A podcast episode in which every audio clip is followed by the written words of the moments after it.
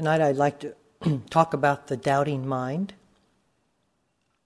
And um, as I go through retreat after retreat, uh, I'm struck uh, both by the sincerity and by the pain of the people who participate in it. and I think uh, there's a psychological epidemic that uh, confronts us that's of a huge proportion of our people, of our community, not just here, but uh, in most Western cultures. And that is the pain of insufficiency, of inadequacy, unworthiness, that throb being of pain of inward poverty. And uh, it, it's something that uh, I feel is very important for us to address, to look straight at, to try to gain some understanding and some interest in. Uh, the reason that it's so difficult is that the things that we most believe in hold the greatest pain for us. So, those areas of ourselves that we really believe are true hold the greatest uh, source of pain in our life. And proportional to that pain is our desire to escape it. Now, escaping insufficiency or the lack of self confidence, you might say, uh, has two main roots. There are infinite variety of these um, paths that I will speak about, but the two main ways that people try to escape it is one either towards self protection or self insulation, which can lead to a kind of arrogance or anger or external blame. And that's a whole character pattern that falls into that particular uh, style of behavior. And the other is um, self blame, the self recrimination, where, where, you take it in, the shame, the guilt. Uh, and and it, it's all about me. The sense of doubt and insufficiency is all about what I can't do. Whereas the self protected mode doesn't let it in, keeps that pain externalized, projected outward, and it's all about the other.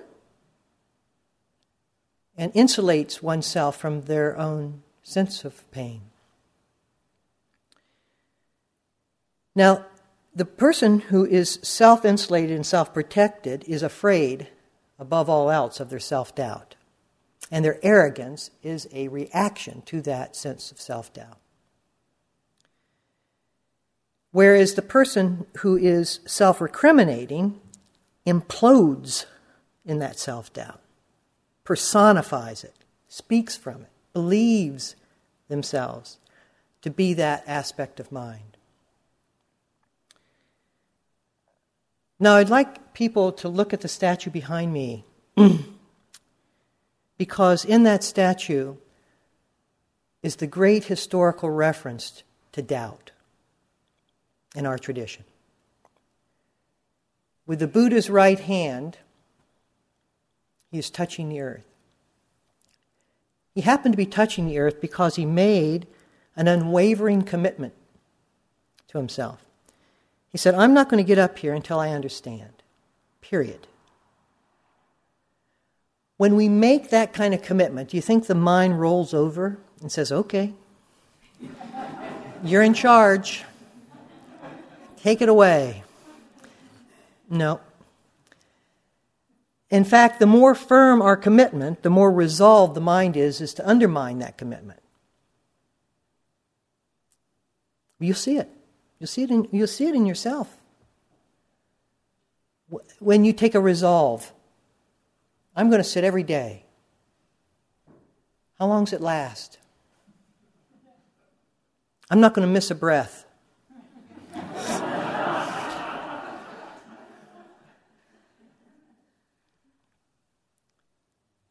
So the Buddha was um, the last vestige, you might say, of psychological energy that was still in him was doubt. Was doubt. And how it ever came out, I don't know. I mean, the story is all historically. But it was doubt, basically. And the gesture that he made to counter that doubt is I hope that we all can understand this because I think it is the um, methodology, the tool, the way to find your way out of this pattern. He, t- he says, This is the place I am. This is it.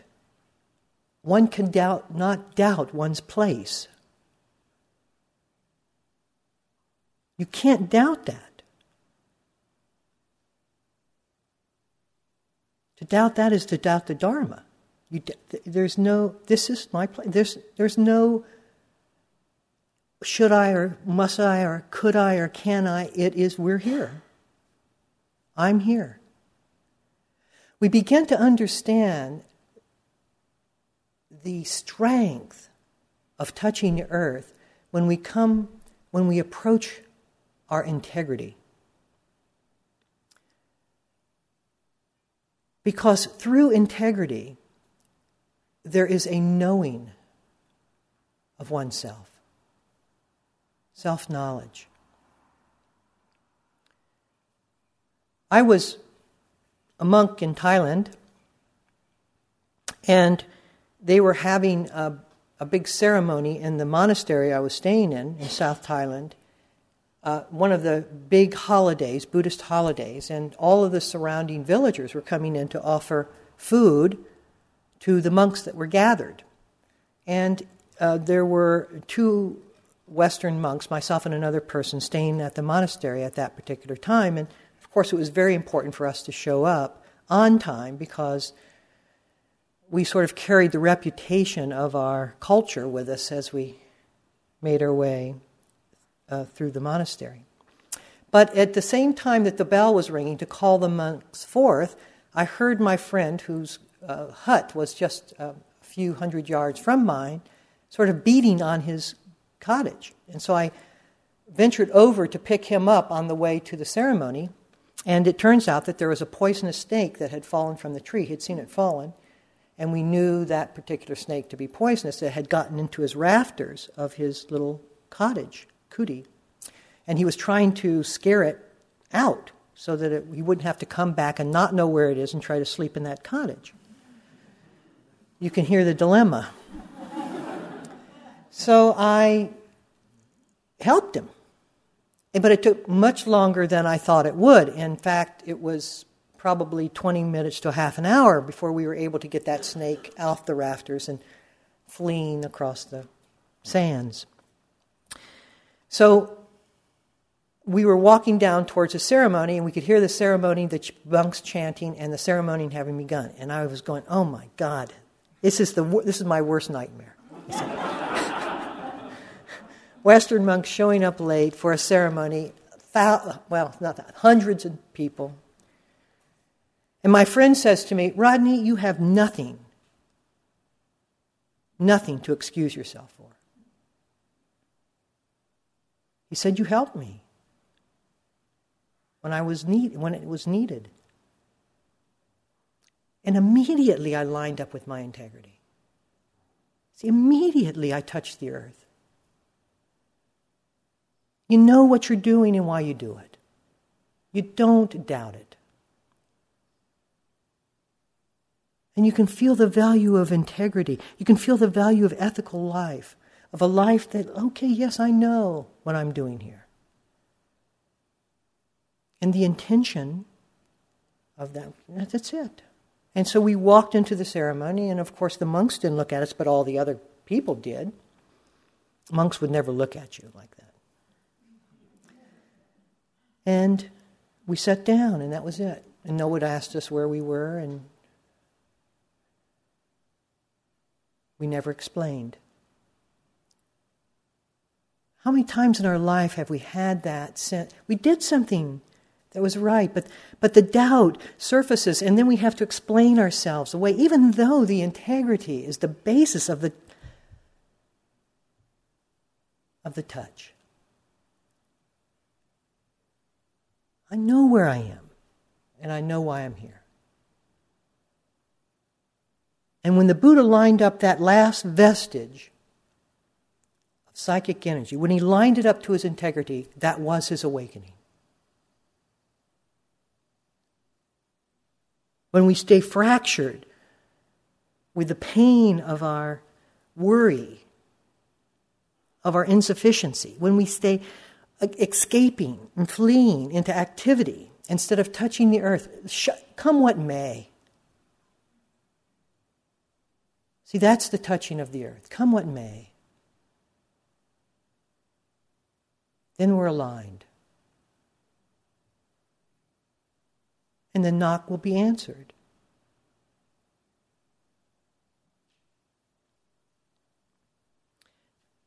Why is it so difficult for us to align that way?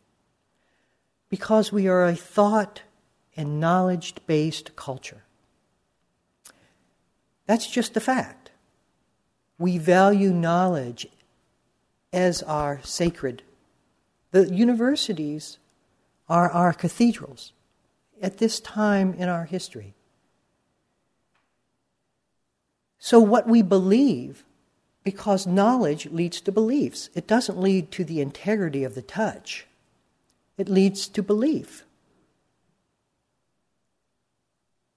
That is what we know about ourselves, is what other people have told us about ourselves, or what we have discerned through other people's actions towards us. Not through actually touching the fabric of our own integrity, not through looking at ourselves in an authentic way.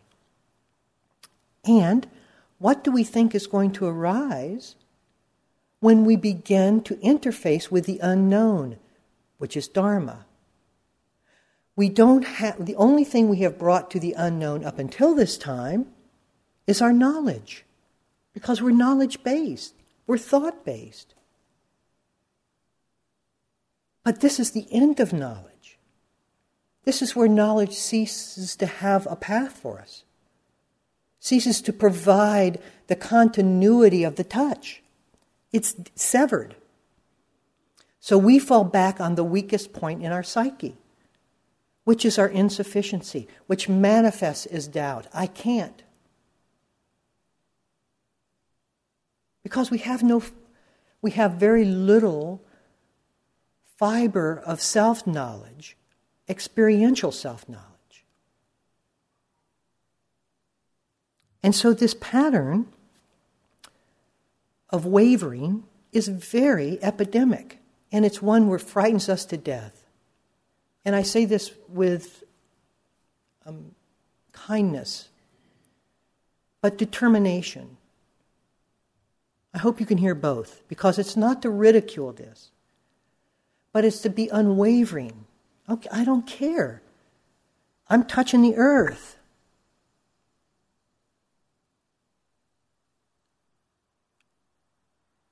I remember when I was a young meditation student, in experience and in age, believe it or not, uh, staying here for month after month.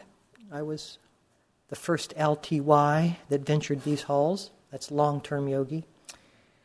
And I was having, I was just seething in my self doubt, just seething. I, I, I wanted it to be true the Dharma to be true, but my doubt kept undermining that possibility. And I was too afraid to look at the Dharma critically and look at it to see if it could test and hold that critical stare. Uh, so I would falter. And I went to my teacher at that time and I said, um, You know this to be true? And he looked me in the eye and he said, Yes. And the way he said yes brought me right there. He touched the earth with me. And I started just uh, crying because there was so much pain associated with the doubt of my predicament and of that time for me.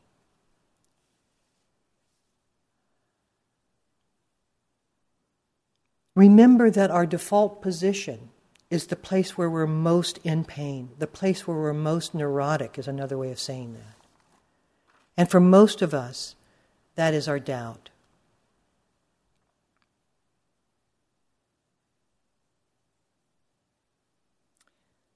In the life of Pi, I liked this quote. To choose doubt as a philosophy of life is akin to choosing immobility as a means of transportation.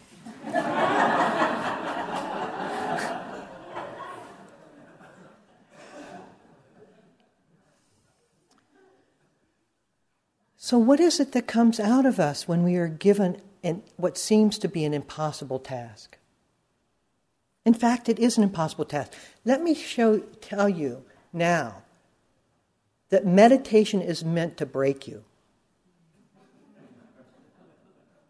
Okay? So if you feel like you can't do it, that's what's supposed to happen. Why is it meant to break you? To show you that you are not in control of the actions, of the arising, of the, of the events that you have assumed to be. And until you're broken in your efforts to adjust your internal world, the Dharma can't come in. Your heart can't engage fully. This thing will be, remain unknown. It will remain your empowered Dharma course. Until we surrender, is another way of saying it. And so, of course, the breath remains aloof.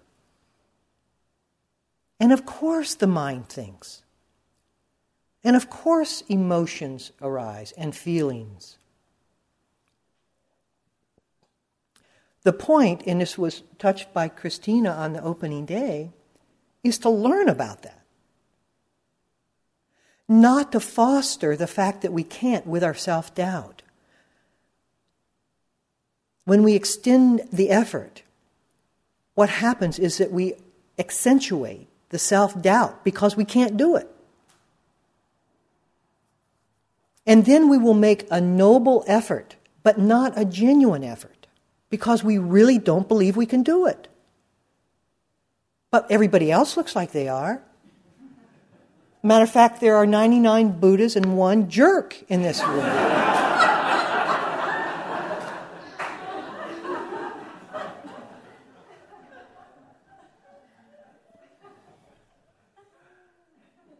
We don't understand it. We don't, we aren't, we don't see it from the inside.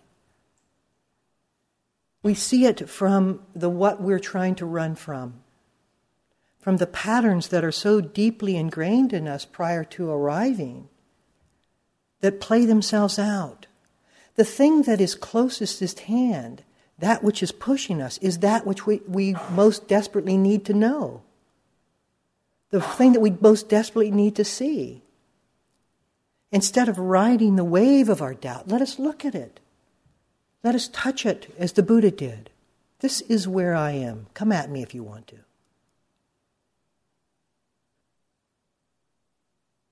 I'm not moving.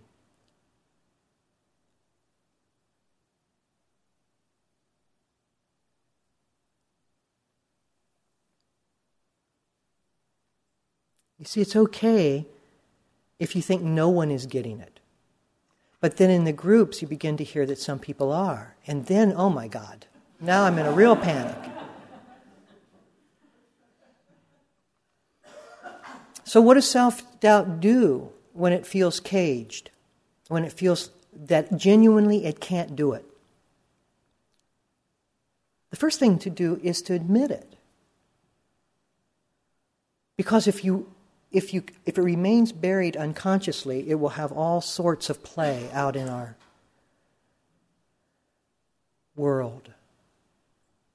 But what, what happens if it remains unconscious is that you look for somebody who can do it, somebody to conform, somebody to lead you, somebody to be an authority for you.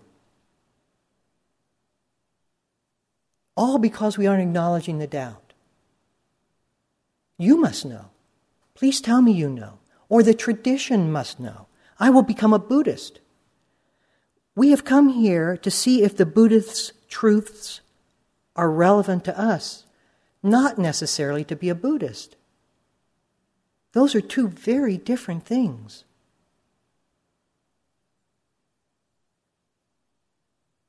To be a Buddhist feels like a safe harbor from my doubt. Well, look, I've got lineages behind me, I've got thousands of years of history. I can feel safe now.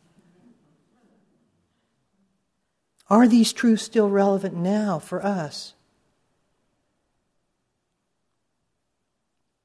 And of course, the way has to be rediscovered by each traveler. And so each traveler has to deal with the doubt that is inevitable when you face a task that is meant to break you.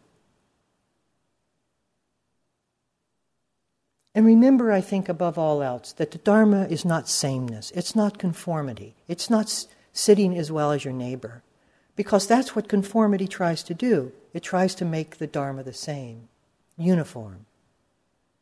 The Dharma is alive, it's vital, it's different for each one of us. The expression of ourselves is unique, but the vitality is rich.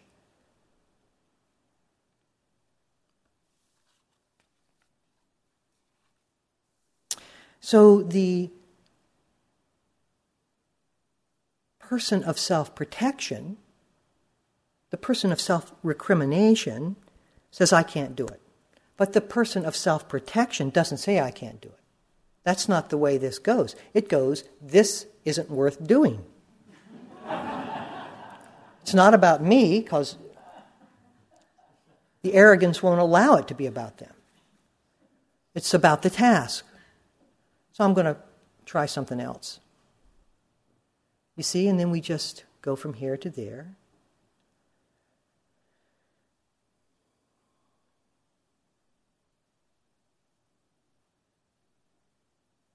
And then, of course, that same person, once they do find a spiritual home,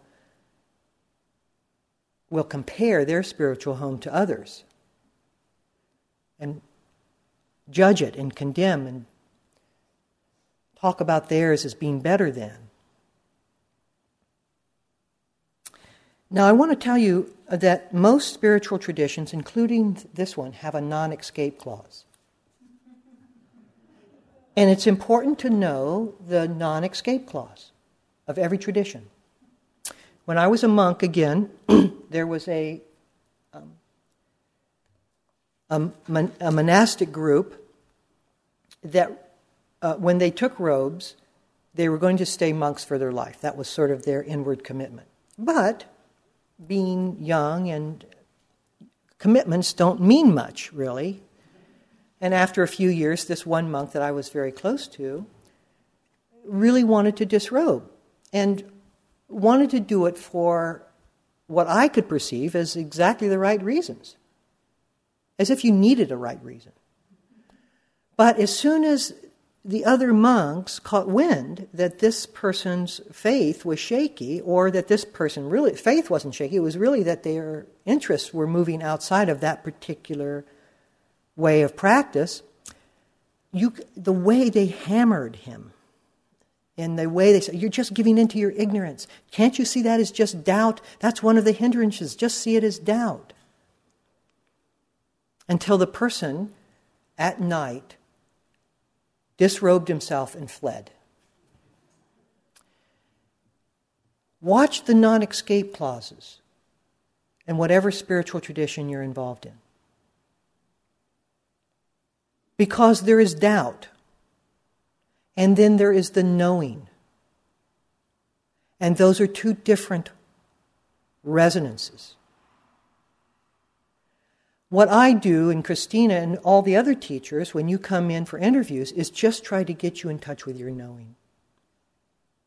We don't offer that kind of advice that takes you away from your knowing. We just want to clear away the smokescreen so that you can know what you need to do for yourself. Sometimes that knowing is camouflaged by doubting. I had, in another retreat, I had someone come to me very genuinely and plead his case that he wanted to do metta, expecting an argument from me. And he was telling me all the ways that metta was serving him, and he just, he just felt like it was just absolutely the right practice for him. And much of the way that Christina's talked last, last night. And then he looked at me and says, Do you think that's the right practice? And I said, No, we've got to look at that doubt together. I didn't even, I didn't, you don't, I don't even answer that. He knows it's right. But I wanted to bring the doubt out. Because if that doubt leads the knowing, then the knowing will never surface. The knowing is the only thing we have in this business. That deep knowing.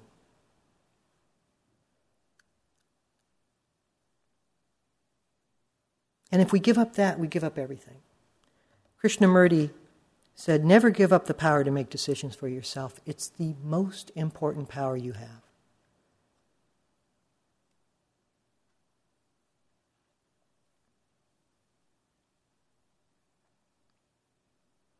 And if the doubt remains in check, ensconced, and cal- calcified within us, so that we don't let it out, so we don't begin to know that doubting is arising, that we don't begin to touch the ground of our own sanity, then it starts seeking meditation as an ideal. It starts creating, since there's such inward poverty, this Dharma can't be about me. And we create this enormous gap or distance between ourselves and where the practice is supposed to take us.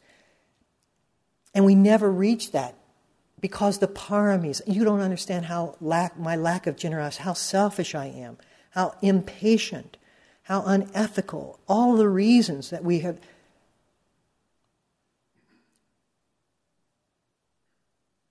And we never, cra- we never crossed that gap. We never crossed that ideal. And it remains, you know how we fill it? With time. It may take lifetimes.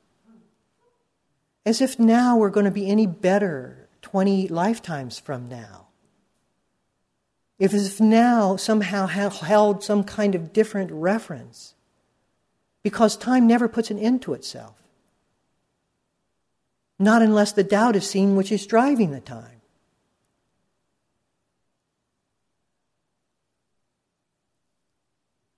And you know what comes out of that? Because when we look inside, we see only our own impoverishment.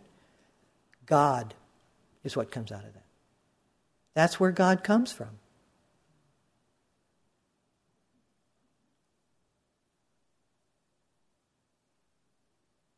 And we don't see our own goodness. One of the hardest things to do is to see your own kindness.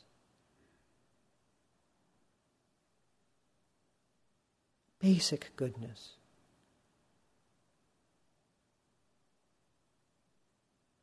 We're too worried about being late to the ceremony to see the altruistic act we just did. And so we feed, even our own goodness feeds our doubt.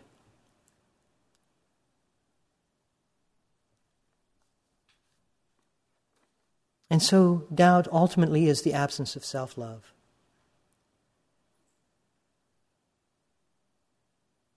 Where our unworthiness speaks.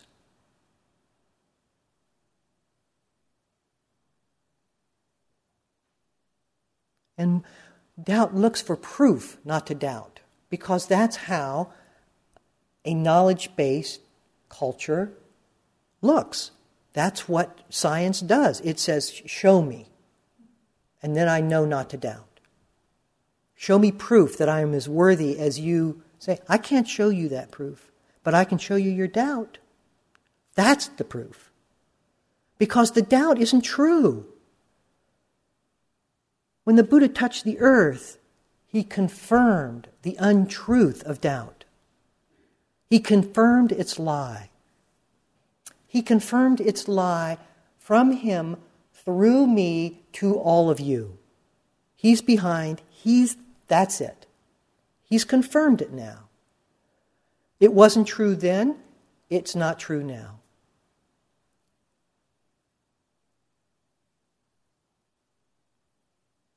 But the belief holds such a. It's like the worst thing. You don't understand, Rodney. I really believe it. I know you, you do. I know you do. But it's still not true. It just isn't.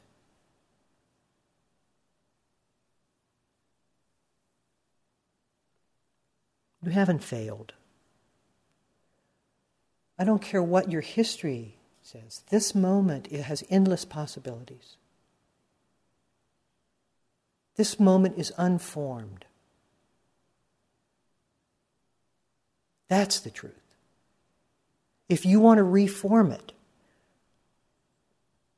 then you will do so. But it remains potentially unformed forever. That's why it's untrue. But when knowledge is our source of image, then to hold the image is more important than facing the truth of that image. Facing the truth of that image scares us because it puts us into the unknown, and I have nothing to back me up then. At least the image is comfortable. At least it's recognizable. At least I can relax in it, even if it's painful. And so I carry it forth.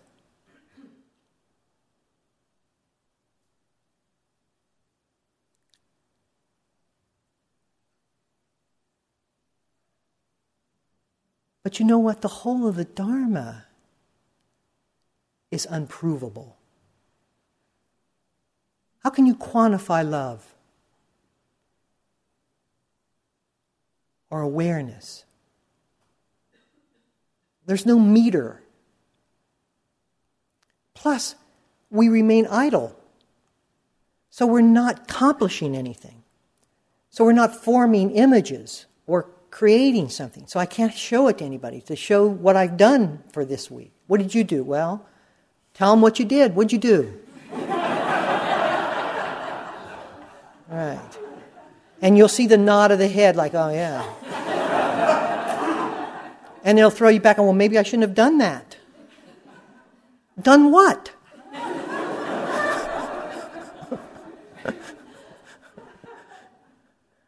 We doubt not doing and we doubt doing.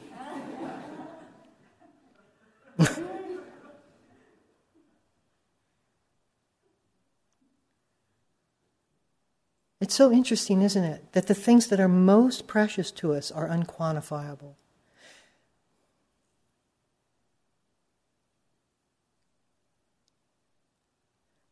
You see, I mean, when you're, when you're an efficiency expert, you want the nurse to give the pill on time. That's quantifiable. How many pills did you give in 15 minutes? That I can calculate, I can plot that. But sitting by the bedside and holding the patient's hand isn't.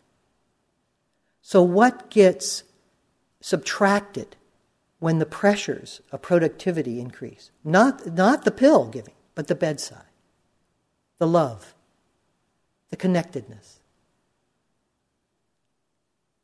Because it's unprovable. I can show that the pill worked.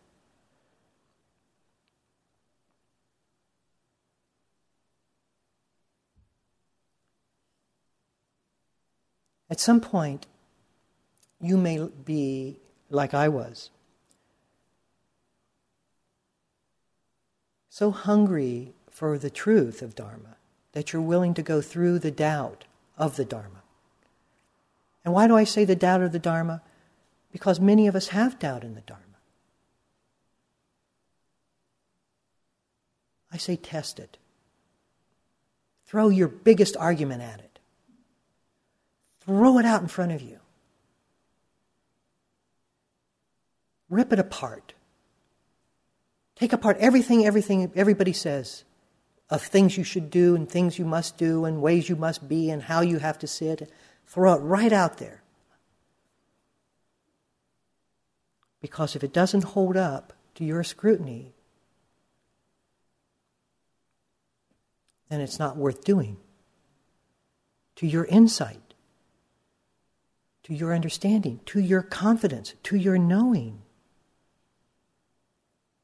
And the doubt will stay back in there and just continue to, why am I doing this? What's, what am I doing now?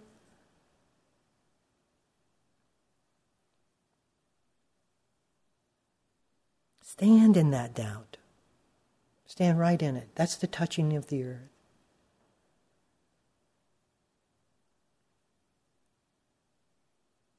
Explore it from the truth of your awareness. Just let me look at this.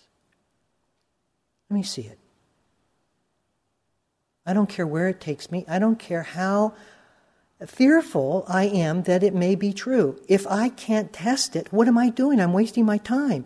If I believe that it's that fragile, that the doubt actually contains the truth, I am wasting my time.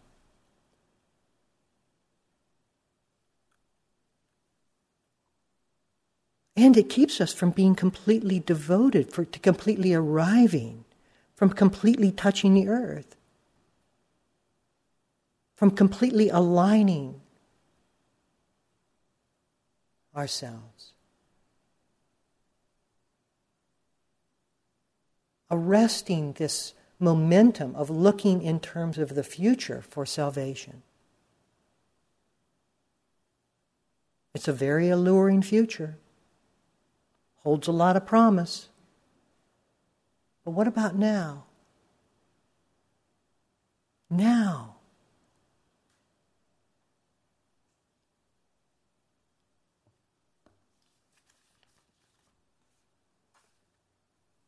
And it begins by being willing to look toward pain, not away from pain. Toward pain. Okay, let me go into it. Don't want to?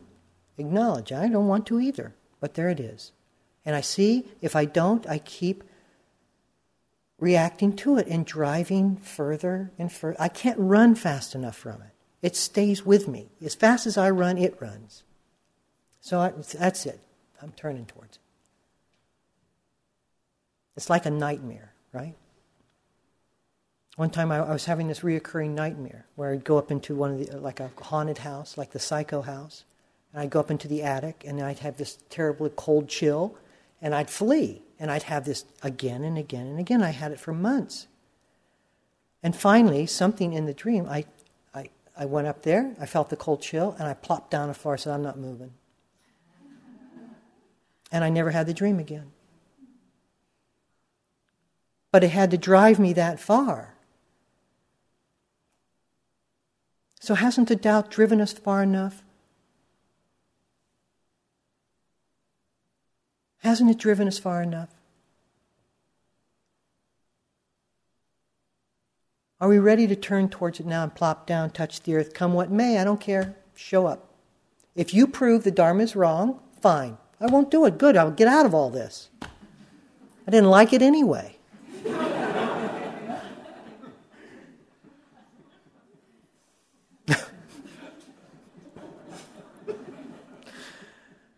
nobody will show up next retreat.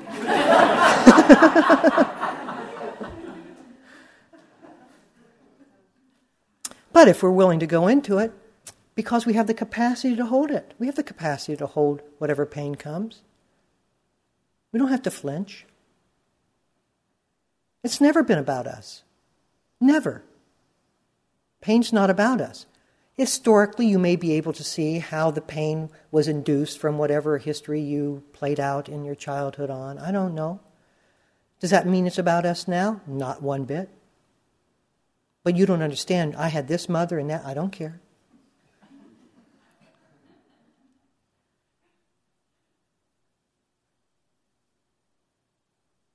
It's about now. And now is unformed. Now is not personalized. Now is not directed. It's not pointed.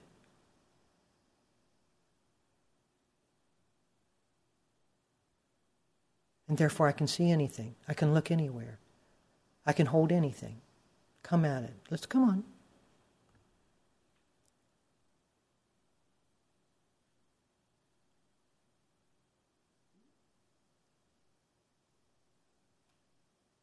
And we see the need to have an image, even if it's an unsteady image of doubting and insufficiency. We see that. We see the need, the tightness of the grasp. We see the fear of the unknown of not having one. Okay, come what may. Come what may. I'm in this thing now. I'm halfway across. I can't just bail out. Let me, come on. I might as well go all the way now. So let me see the, look, go ahead.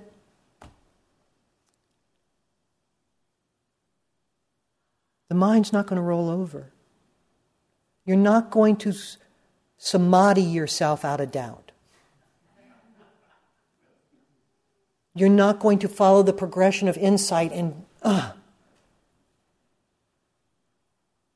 you've got to face the pain.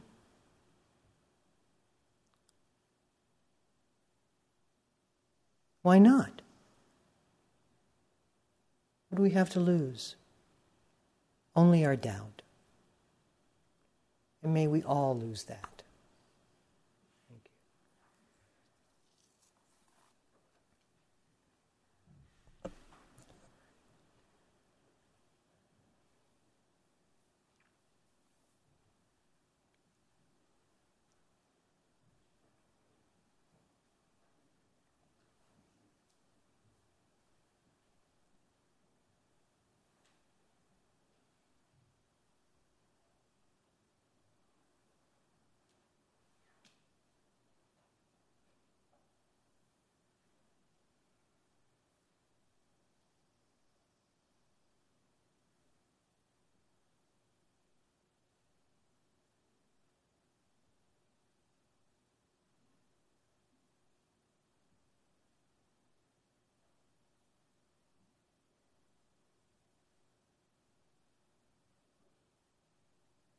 May all beings touch the earth.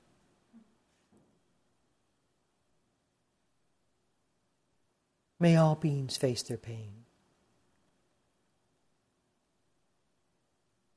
May all deep beings prove doubt to be untrue.